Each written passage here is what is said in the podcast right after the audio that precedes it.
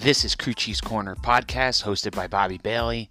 Check us out on social media Facebook at The Crew Chief, on Twitter at The Crew Chief, Instagram at Crew Chiefs Corner, and on TikTok at Crew Chiefs Corner. And now on the Anchor Podcasting Network at anchor.fm and the Anchor app.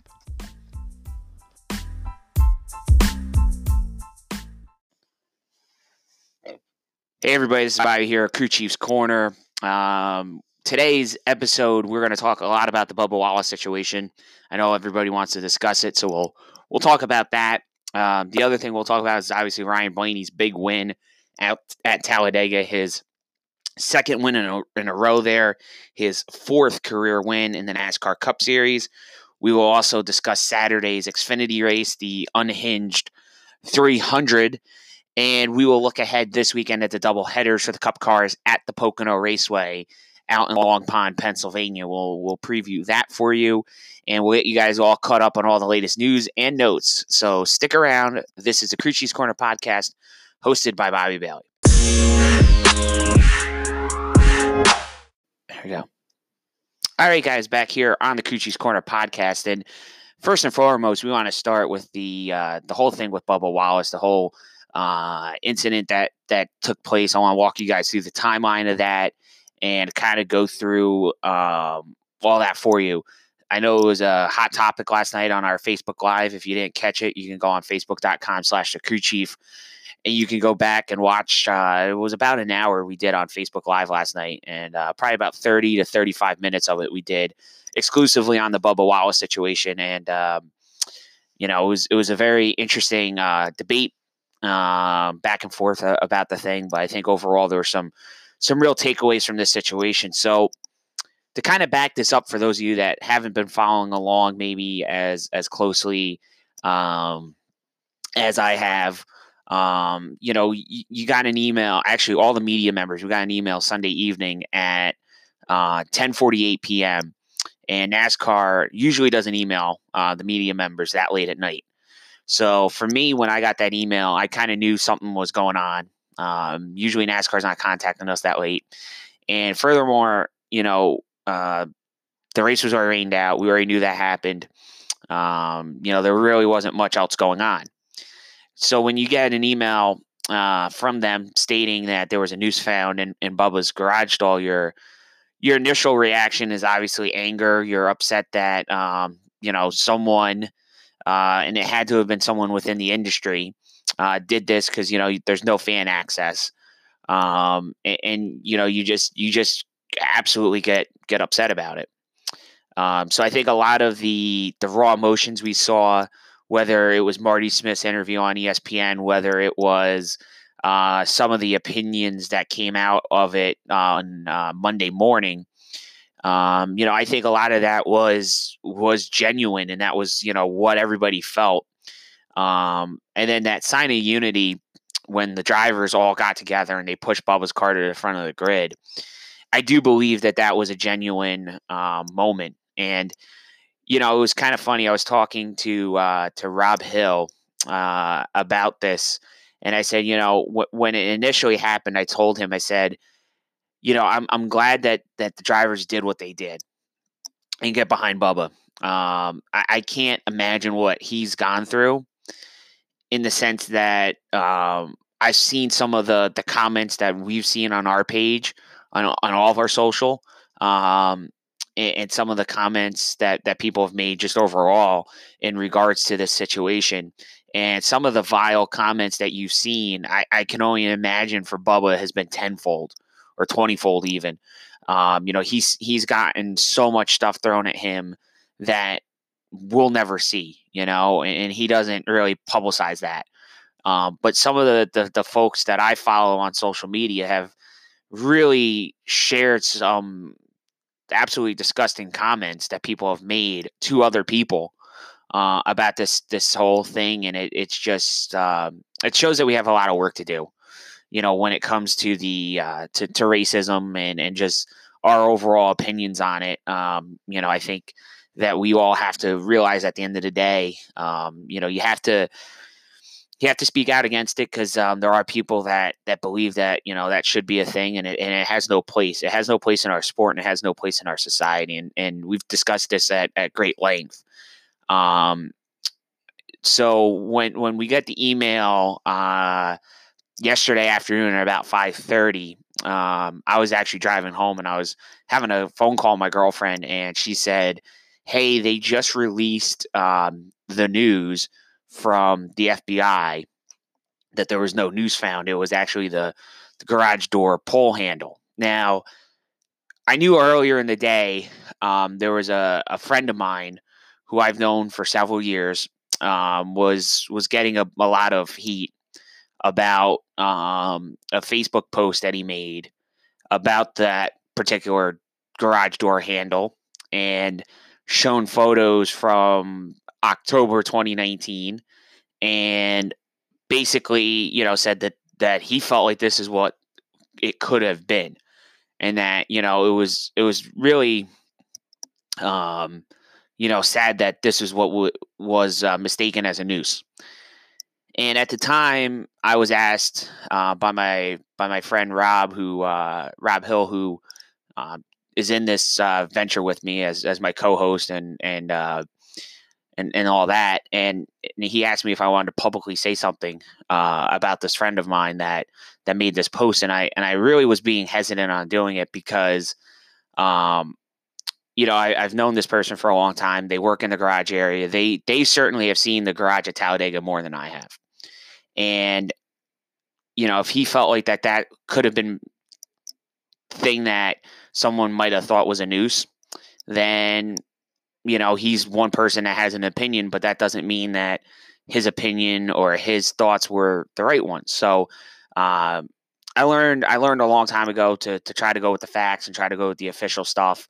So when NASCAR comes out and tells you um, vehemently that this was not the scenario, which was what we saw um, during that press conference that Steve Phelps had on uh, Monday before the race, um, you believe them. And and then it comes out that that's actually exactly what it was. You sit there and you you shake your head and and you kind of wonder what NASCAR was trying to to to do. You know, was this something that um, they knew it was this, and they just tried to um, say, "Hey, listen, we're you know." I think maybe the thing they should have said was, "Hey, look, look, we're investigating this. Um, we're not going to get into details, things like that." Um, but just the some of the wordage and things that came out of of NASCAR's uh, Steve Phelps um, left a little a lot to be desired. At the end of the day, you know, this investigation, um, as I said yesterday on on the live stream, uh, it, it could have been handled better. Um, you know, I think NASCAR should have done some investigate a little more investigating on their own side before you bring this to the FBI.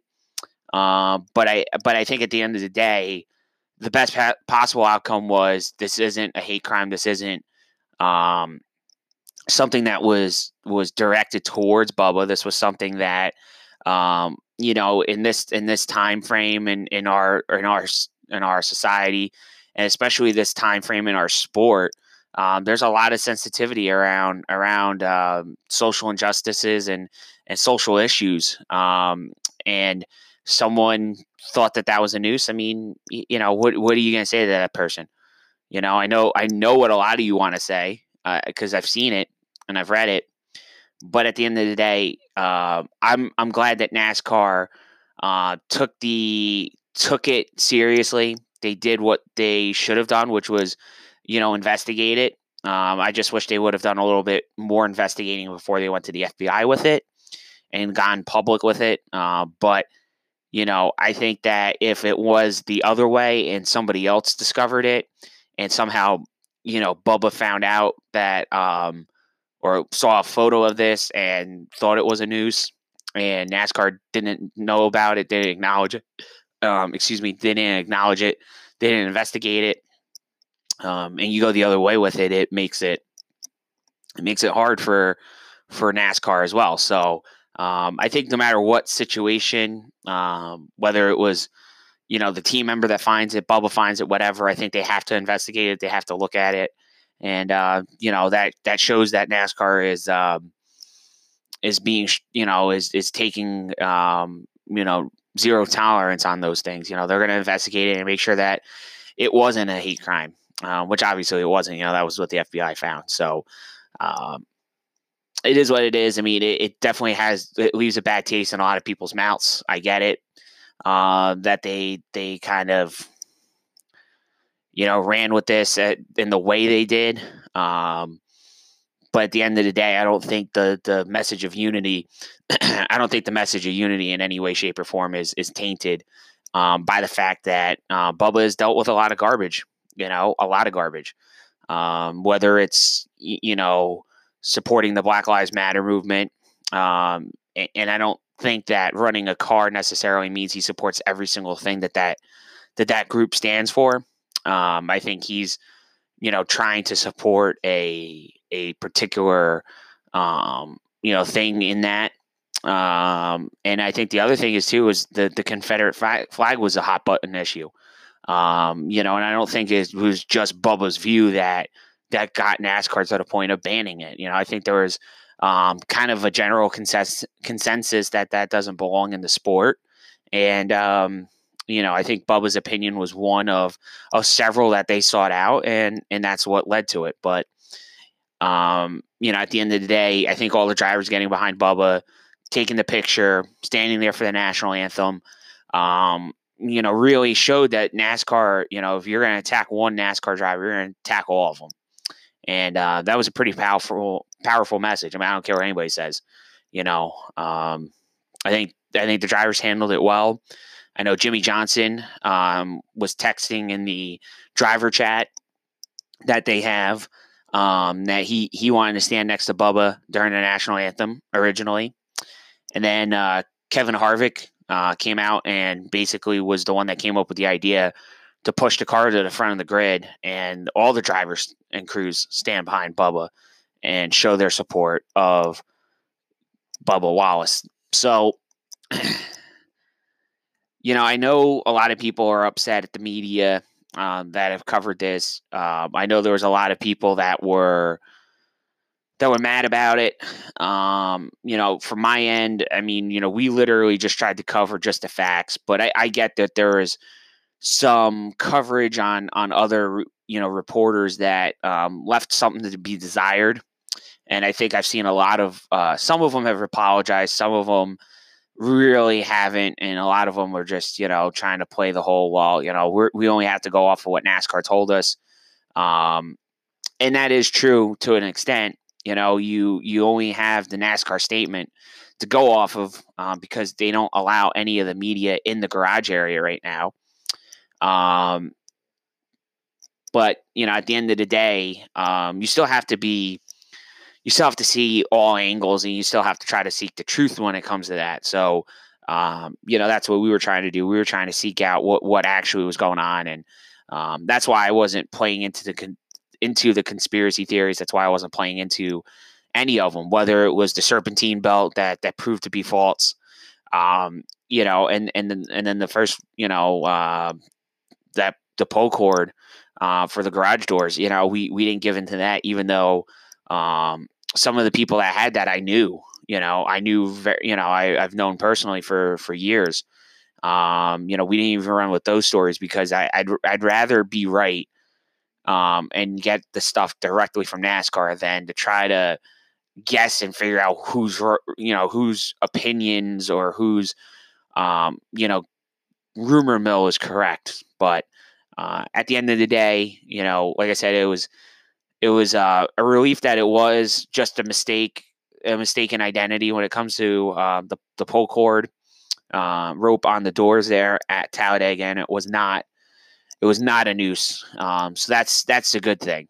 Um, like I said, the thing that leaves a lot to be desired is NASCAR's handling of the situation. I know um, they could have done a lot better job, you know. And at the end of the day, NASCAR will, I'm sure, go over this and look at uh, maybe on the PR side of things, how they could have handled it a little bit better, and um, you know, made it a little bit um, so it wasn't such a black eye on the sport at the end of the day. But the important thing is, is that Bubba's okay. There's there was no um, direct harm to him, and uh, we'll move forward. You know, Um, the only other thing I want to address is uh, I was asked a question in one of my uh, groups um, that I posted in. Someone asked me if we were uh, censoring and or banning and deleting members uh, from our social accounts, and yes, we have been. Um, some of the uh, comments I've gotten have been um, very offensive, very vulgar, uh, just absolute vile that has been coming out of some folks. So we have banned. Um, I think at last count, I it was around twenty to twenty-two people um, that's that we have um, dropped the hammer on, uh, and that's just on Facebook. On Twitter, we've been pretty good. Uh, the Twitter following isn't as big as the Facebook following, so we've been pretty good on the on the Twitter side of things. And Instagram um, still has the feature that I can turn off commenting on on the post on the picture. So we we did that to avoid any uh, particular issues on that, and I think that uh, that helped us out a lot on the on the Instagram side of things. But overall, I think the comments have been um, you know kind of all over the map there's been a lot of people that were uh, skeptical of it at first, and um, you know, I think that um, you know that skepticism might have been met not on my side, but by others uh, with a lot of uh, anger and frustration. But um, I think at the end of the day, um, you know, you, you look at you're going to look back at this and say, you know, NASCAR did the right thing by investigating it but could have done a better job of handling the investigation and and uh, explaining to the fans exactly what they had instead of trying to say, "Oh no, there's no doubt it's a noose, it's a noose, it's a noose," and then the FBI comes around and says that it's not a hate crime. The the pull cord was there in uh, October 2019, and and there was some proof that it was there even before then. So, you know, it is what it is. Um, at this point, you know, I don't want to I don't want to beat the proverbial dead horse on this topic uh, too much. So what we'll do is we'll come back on the other side of this break. We will talk about the Talladega Super Speedway races. We had a first time winner on Saturday in the Unhinged 300. We had former guest of the Crew Chiefs Corner uh, podcast way back in the day, actually on the on our radio show back when we were doing online radio. Uh, Justin Haley took to victory lane on um, on Saturday, and then Sunday, of course, Ryan Blaney's fourth career Cup Series win, and it came at the Talladega Super Speedway. So we'll be back after this short break here on the Crew Chiefs Corner podcast.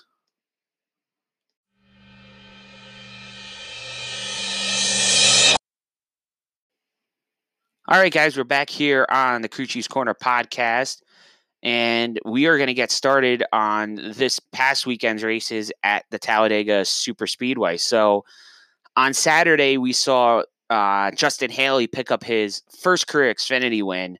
And Justin, as I alluded to uh, before we went to that quick little break, um, Justin was a uh, former guest of ours back on the uh, the old Crew Chiefs Corner days when we were doing the uh, online radio uh, stuff. So uh, good to see Justin pick up his first career Xfinity win. Happy for him, and uh, you know he completes the the three national series victories. He wins uh, a couple truck races uh, last year or two years ago actually. He won the Cup race uh, last July uh, at Daytona, and he in that rain shortened event, and then he picks up his first career Xfinity Series win. Ironically, at a super speedway after he had one taken away, depending on how you look at things, at Daytona uh, in uh, in July. So that was just a, a wild, wild, wild uh, weekend. The Xfinity race had a lot of action in it. Uh, there was a couple big wrecks late in that race that really kind of uh, made it uh, interesting. And it's just uh, it's going to be very very interesting going forward how the the plate uh, races go for for the Xfinity cars. I feel like um, you know these drivers are starting to get a little bit better at at uh, you know at least this year speaking they're they're getting a little bit better with them and um, there's some exciting racing coming down to the to the end there. You know, you definitely thought uh, Jeb Burton had that race on lockdown uh, as far as you're concerned, but you really look at where the the potential is in that race team. Uh, I mean, in the in that series, and you know that there's going to be a lot of uh, changes coming. There's going to be a lot of things that um, you know people are going to be looking forward to, and um, you know it'll be exciting when the series gets back to Daytona there at the end of August. Um, you know, going into into what will be the Cup playoffs, and then you know the Xfinity playoffs will be later. It'll be exciting to see what changes uh, come out of um, you know this weekend's races. You know what's a you know maybe some strategies some teams are going to think about, and going uh, getting closer and closer to the playoffs. What some of those changes might be as far as like I said strategy. Whether you hang out in the back, do you try to run at the front, and all the other things that you get to uh, kind of experience during a restrictor plate weekend. Um, but like I said, on the other side of things, you're gutted for Jeb. You know, Jeb has tried so hard. Jeb Burton, I mean, has tried so hard at winning one of these races. He almost won the uh, the race at Daytona, almost came back and uh, won it there uh, at Talladega, and uh, you know he'll get one. I think eventually. I mean, I do, I do think he's heading in the right direction. Uh, I think that Junior Motorsports team is is definitely a force to be reckoned with most weekends, whether it's Jeb, whether it's Daniel Hemric. I mean, we saw Dale Jr. had a great run in that car uh, at Homestead, Miami uh, a week ago. So you know that that team they're gonna they're gonna win some races at some point this year. Um, you know, Noah Gragson's been to victory lane. Justin Allgaier's going to get to victory lane. Um, and and Michael Annett, you know, has has been competitive. Um, so it, it's going to be one of those things that we'll see how it all ends up, um, you know, for those things. So we will also, um, you know, kind of look at uh, later later on. We'll look at all the news and notes that have come up uh, during the week, um, whether it's paint schemes or whatever. We'll we'll take a look at that in a little bit. But getting to the Cup race on Sunday, um, well, it was supposed to be Sunday, and then it got rained out. Then we got to Monday, and it rained on Monday and then we we got a, a pretty exciting race there. You know, Monday afternoon into into early Monday evening, we had probably I don't want to say it was the most exciting Talladega race, but it was one of the more exciting ones. There was a lot of things that were going on. I know the Chase Elliott fans out there are pretty upset that Chase uh, got got taken out by yet another Team Penske driver. So um, maybe some uh, rivalries brewing there between Penske and Chase. Um, so we'll see how that kind of plays out later in the season. But uh, overall, a, a big win for Ryan Blaney. Now he completes the Penske sweep of drivers that have won races this year uh, in the Cup Series. So all three have won, and um, you know we'll we'll see how that goes for the rest of the year. Now, now Blaney's got to win another race because then it'll be uh, all three Penske drivers with multiple wins on the season. But we're not there quite yet. But a, a nice win for Ryan. Uh, definitely looked like coming off a turn four, going down the into the trioval. That Erik Jones and John Hunter Nemechek had a real shot at that one.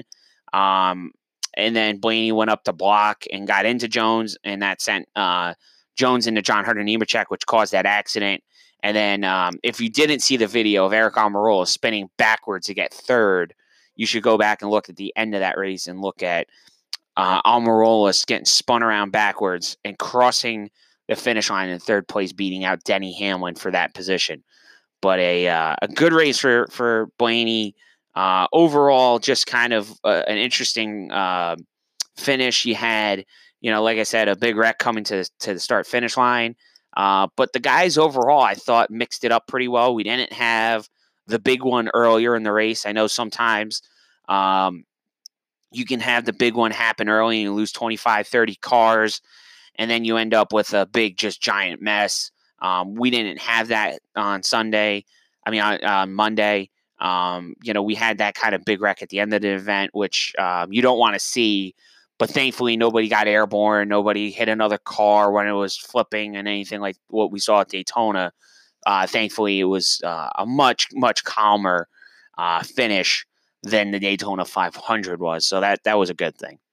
Uh, and then you know Blaney's going to move into into this weekend at Pocono. The whole series goes to Long Pond, Pennsylvania. We have two Cup races this weekend. We have the Xfinity and the trucks out there as well.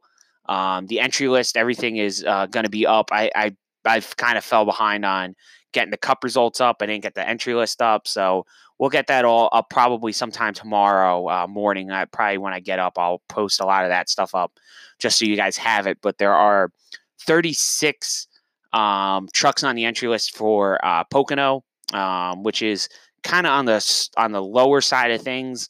Um, we've had four up to 40 a lot of these races, but we'll have 36 at Pocono. We'll have uh, around 36 to 38 uh, Xfinity cars for the Xfinity race, and then we have 40 Cup cars for both races on Saturday and Sunday at Pocono. Um, so as far as other news and notes, uh, Josh Bilicki is going to drive the seven this weekend at Pocono. He's going to have Insurance King as his sponsor for both races for Tommy Baldwin's team. Um, also, James Davison is going to drive the uh, 77 for Spire. He was supposed to make his debut at Talladega. He's going to drive the 77. Um, both races this this weekend. Um, I kind of alluded to it during the the the Facebook Live uh, yesterday. You know, I still don't really get why NASCAR is going to let this guy who has zero stock car experience. He's an IndyCar driver. Why they're going to let him just go out there and kind of uh, do it, you know, with with a whole bunch of guys and and have no practice at Pocono. Uh, hopefully, he's driven an IndyCar there, so hopefully he knows, you know, a little bit about the track. But um, I'm not going to get my hopes up on that one. So we'll see. We'll see how that all plays out for us on Saturday and Sunday. Don't forget that the teams will have two cars there. They can go to their second car on Sunday. Um, so I believe most teams are bringing two fully prepared cars. Um, I'm sure there's going to be some low budget teams that will run just one, but I think for the most part, most of these teams are going to bring two cars out there that are ready to go. Um, as far as paint schemes go, Kyle Busch is going to run a M&M's mini scheme. Um, it kind of looks kind of cool. It's it's um, solid yellow, um, and then it's got the little mini M and M's on it, and then the uh, mini M and m logo on the on the hood. Um, so it's not doesn't have the M and m screaming like they normally do. Um, it's kind of a simplistic scheme, but a, a neat one at that. Um, Ryan Newman is going to have progressive, so he's going to have Flo riding with him again. They changed the paint scheme up this time. They kind of did a, a dark blue, light blue, uh, two tone on that car. It looks kind of sharp. Um, so we'll see how that all kind of works out uh, on Saturday and Sunday. So nice to see Progressive add another race that was supposed to be a one off deal at Atlanta. So obviously uh, they saw a, a, positive investment on on uh, on their uh, advertising dollars there at Atlanta. So they're going to be back on Newman's car at um, Pocono. And then um, I'm trying to think of any other things that I saw that was kind of like, wow, that was neat. Um, Kevin Harvick's going to run a a head to the mountains uh, car at Pocono. Um, I'll share out that paint scheme. I have that rendering. Um, it's a it's a neat car. It's a dark blue uh, Busch Light car, so you guys will enjoy that one. I know, and it has the mountains on it.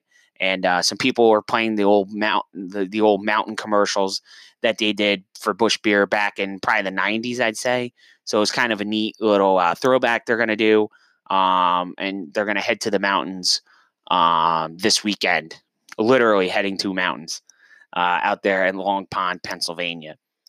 Um, also, for those of you out there that are that have um, some free time this weekend, obviously Pocono is um, not going to be open to the fans, but um, heading into race weekend, if you go to PoconoRaceway.com, um, you can check out they have a virtual uh, fan walk that they have open. So you can go check out some of the different partners that Pocono has usually in their fan zone uh, out there in Long Pond, Pennsylvania. And they did a really cool promotion. I, I don't think I made the cut because uh, I didn't get the email, but they had a deal where they were going to uh, allow 1,200 and 50 fans to virtually sign the start finish line. But I don't think I made the cut on that one, unfortunately. So uh, no message for me on that start finish line. But they're gonna, I think, um, basically handwrite some messages out on the uh, start finish line for the fans that won't be able to attend. But I thought that was kind of a neat idea that Pocono came out with with uh, something for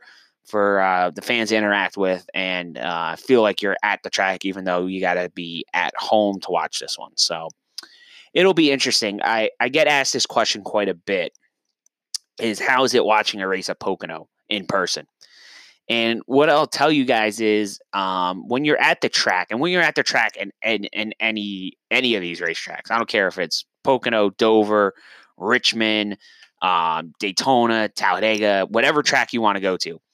My biggest thing I can tell you is that when you're at the track, um, it is totally a different experience. Pocono is so big that when the cars race by the front straightaway, it's you know, basically 50 to 55 seconds before they come back by and, and, and run right in front of you again.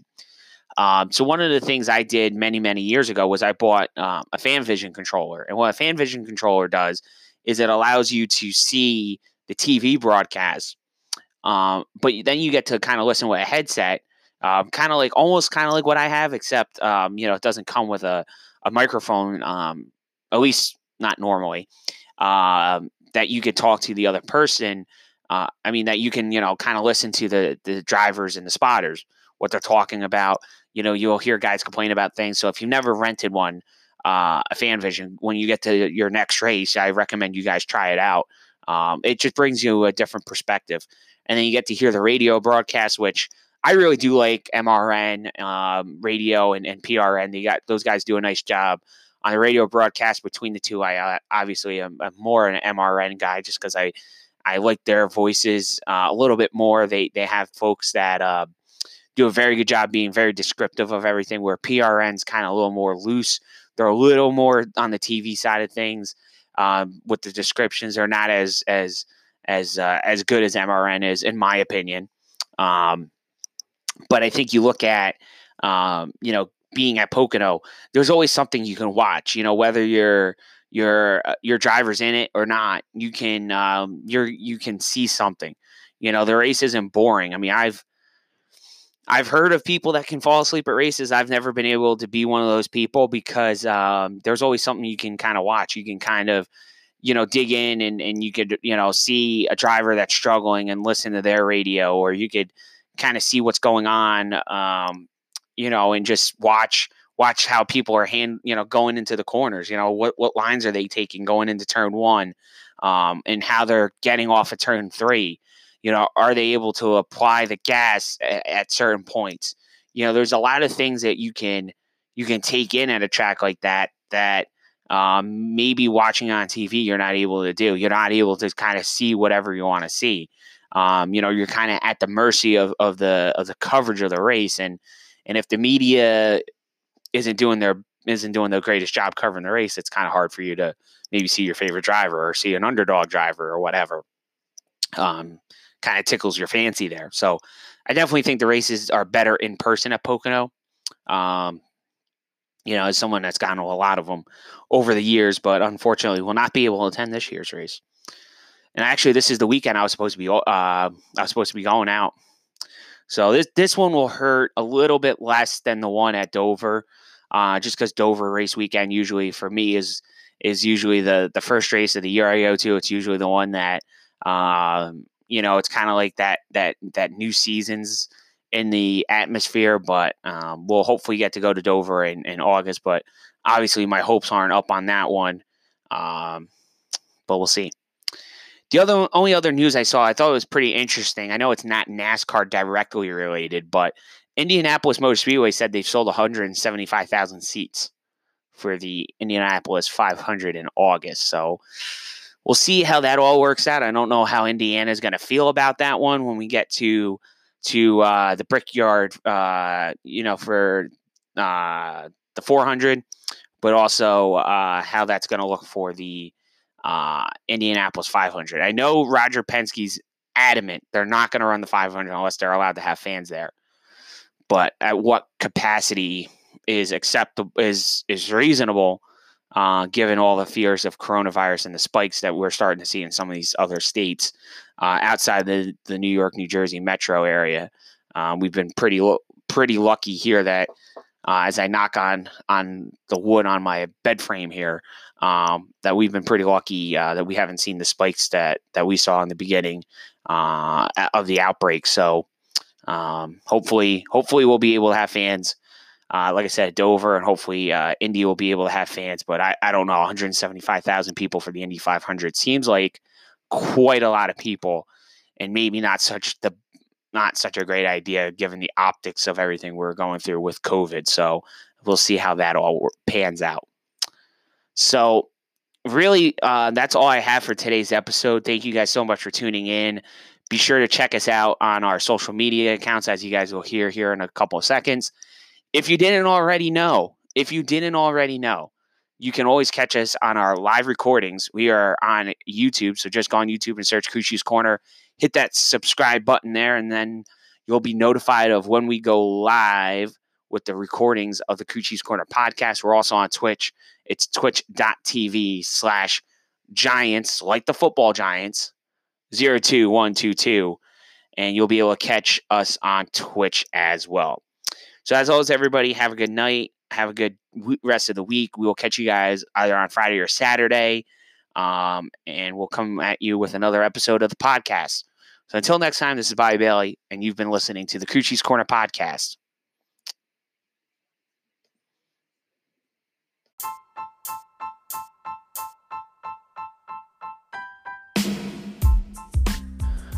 Thanks for listening to the Crew Corner podcast. I'm Bobby Bailey. Check us out on social media Facebook at The Crew Chief, on Twitter at The Crew Chief, Instagram at Crew Chiefs Corner, TikTok at Crew Chiefs Corner, and on the Anchor app and anchor.fm. Thanks for listening.